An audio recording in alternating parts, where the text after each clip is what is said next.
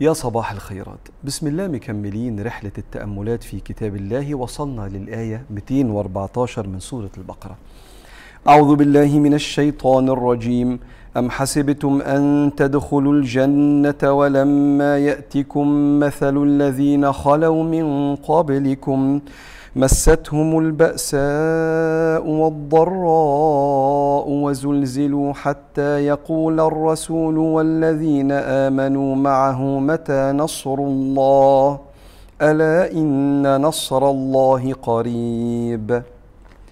تعالوا نقول سبب نزول الآية ومعاني الكلمات ثم إزاي نستفيد بهذه الآية في عصورنا المتقدمة اللي إحنا عايشين فيها.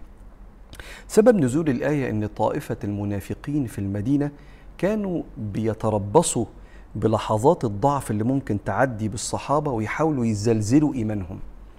المنافقين طائفة كانت عايشة في المدينة مع سيدنا رسول الله عليه الصلاة والسلام بتدعي الإيمان وهم في الحقيقة كفار. مش مؤمنين بالله ولا بسيدنا رسول الله عليه الصلاة والسلام. ده اسمه النفاق الاعتقادي اللي ربنا قال عليه في القرآن إن المنافقين في الدرك الأسفل من النار. عكس أو غير النفاق الأخلاقي اللي النبي حذر منه المؤمنين الموحدين إن الإنسان إذا حدث كذب إذا وعد أخلف إذا اؤتمن خان دي أخلاق سيئة جدا بس ممكن تطلع من إنسان مؤمن بربنا سبحانه وتعالى فحذر منها النبي. لكن النفاق ده نفاق اعتقادي بتاع ناس مش مؤمنين أصلا. فكانوا عايشين بيدعوا الإيمان وسط الصحابة وبيصلوا مع النبي عليه الصلاة والسلام وليهم علامات والنبي حذر منهم. فموقفين حصلوا. الموقف الأولاني في غزوة أحد لما قتل سبعين صحابي شهداء في المشهد الشهير بتاع غزوة أحد. فجم المنافقين قالوا للصحابة إيه الحكاية؟ فين ربنا؟ مش قلتوا ربنا بينصر المؤمنين؟ فين بقى إن تنصروا الله ينصركم؟ ما أنتوا نصرتوا ربنا وهو سابكم تتقتلوا. هزة زلزلة. والموقف الثاني موقف غزوة الخندق. غزوة أحد سنة 3 هجريا غزوة الخندق سنة 5 هجريا. لما اجتمع عشر آلاف مقاتل من المشركين من مكة ومن القبائل المعادية لسيدنا رسول الله حول المدينة عليه الصلاة والسلام وحصروا المدينة أكثر من شهر. فشدة الحصار وقلة الأكل وصعوبة الموقف ده برضو المنافقين ميلوا كده إيه الحكاية؟ فين ربنا بقى؟ ونصرة ربنا بقى. مش أنتوا أهل الحق برضو وإحنا ماشيين مع سيدنا النبي عليه الصلاة والسلام فين ربنا؟ فينزل القرآن. أم حسبتم؟ أم هنا يعني بل حسبتم وكأنكم حسبتم أم حسبتم أن تدخلوا الجنة ولما يأتكم مثل الذين خلوا من قبلكم. عشان تخش الجنة هيحصل لك أحداث حصلت طبيعي في كل الأمم السابقة مش أنت بس وكأنها سنة من سنن ربنا. إيه اللي حصل؟ مستهم البأساء الشدة في الفلوس والأزمات اللي في الفلوس. مستهم البأساء والضراء الضراء الشدة اللي في الأبدان. وزلزلوا. كلمة زلزل كلمة فيها ترديد. زل زل زي وس وس زي خل خل خلخلة وسوسة. الشيطان يروح ويجي يروح ويجي. زلزلة جاية من كلمة زل. زل يعني تحرك. كأن كان في شيء ثابت كده وزل من مكانه. فزلزلة معناها ترديد وتكرار حاجة بتتحرك من مكانها. وكأن المنافقين بيحاولوا يزلزلوا الصحابة أو المشاهد اللي فيها ابتلاء بتزلزل أو بتحرك إيمان الإنسان أو بتحرك أفكاره ومعتقداته يعني إيه؟ بيبقى في شيء كده من الشدة والرجة في قلب البني آدم. وزلزلوا حتى يقول الرسول والذين آمنوا معه متى نصر الله؟ ألا إن نصر الله قريب. العلماء بيقولوا حتى يقول مش قال الرسول. لو قال الرسول نفهم إنه سيدنا النبي عليه الصلاة والسلام والصحابة. كلمة حتى يقول الرسول معناها إن الأنبياء السابقين ومن معهم من المؤمنين وأتباعهم كانوا يقولوا متى نصر الله؟ وبيقولوا هنا متى نصر الله؟ مش شكا.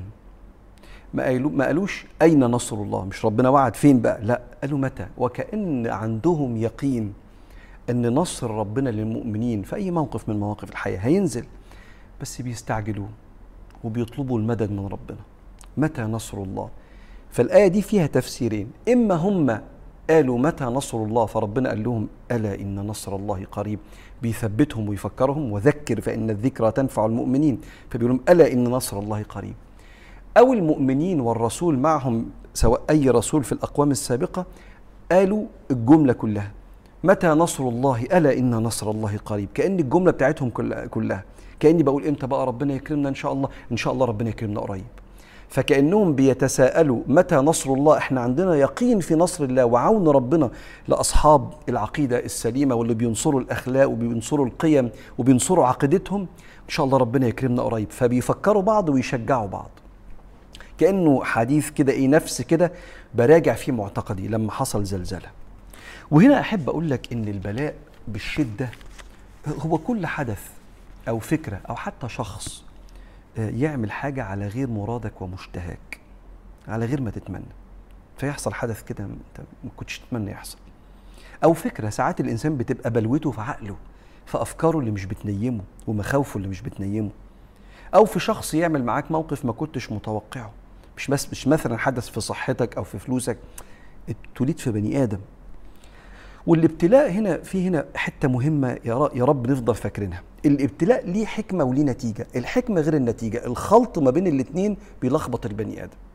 الحكمة يعلمها ربنا. قد يعلمها الإنسان ويفهم ده حصل معاه ليه وقد لا يعلمها. بس يقينا ما دام ابتلاء يعني حدث يعني شيء حصل في ملك الله بأمر الله.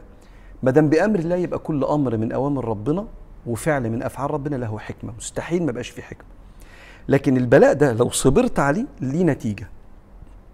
النتيجة دي نمو في شخصيتك وفي معرفتك وفي قوتك في الحياة وفي صلاح قلبك عشان تقابل ربنا بقلب سليم. النتيجة دي تكفير للسيئات النتيجة دي رفعة للدرجات. فالنتيجة غير الحكمة البلاء جه عشان حكمة ربنا يعلمها. ممكن إحنا نعرفها ممكن ما نعرفهاش. لكن لو أنا صبرت وخدت بأسباب الصبر هيحصل لي النتائج ده غير الحكمة. النتائج دي رفعة للدرجات تكفير للسيئات ونمو في نفسيتي وقلبي وشخصيتي. عشان تعرف تصبر على البلاء محتاج رقم واحد حسن ظن بربنا وتصرف على مراد الله سليم والاستمرار على كده. ببساطة ده الصبر. إن أول ما يحصل لي أزمة حدث أو شخص أو فكرة تحصل كده مش على مزاجي محتاج أبقى واثق في عدل الله ورحمة الله وعلم الله وحكمة الله. عدل رحمة علم حكمة.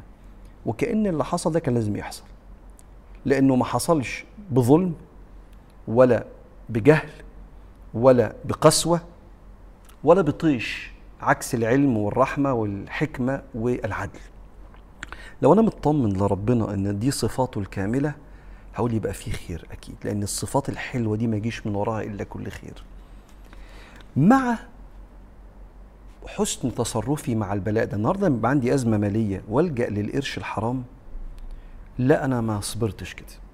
لما يبقى عندي أزمة مع شخص فأخونه زي ما خني والنبي يقول عليه الصلاة والسلام أدي الأمانة لمن ائتمنك ولا تخن من خانك. اوعى الخاين يخليك خاين والغدار يخليك غدار والقاسي يخليك قاسي فتتفاجئ إنك رحت لربنا كل صفاتك الحلوة اتسرقت منك في الحياة. فلما الإنسان يتصرف صح مع حسن ظنه إن في خير في إيد ربنا دايما ويستمر على كده على طول بيجي العاقبة والعاقبة للمتقين. عشان كده النبي عليه الصلاة والسلام تبص على دعوته لا سنين طويلة ما حدش آمن. طب نعمل إيه؟ محتاجين نصبر إن ربنا ينصرنا مش زي كلام المنافقين.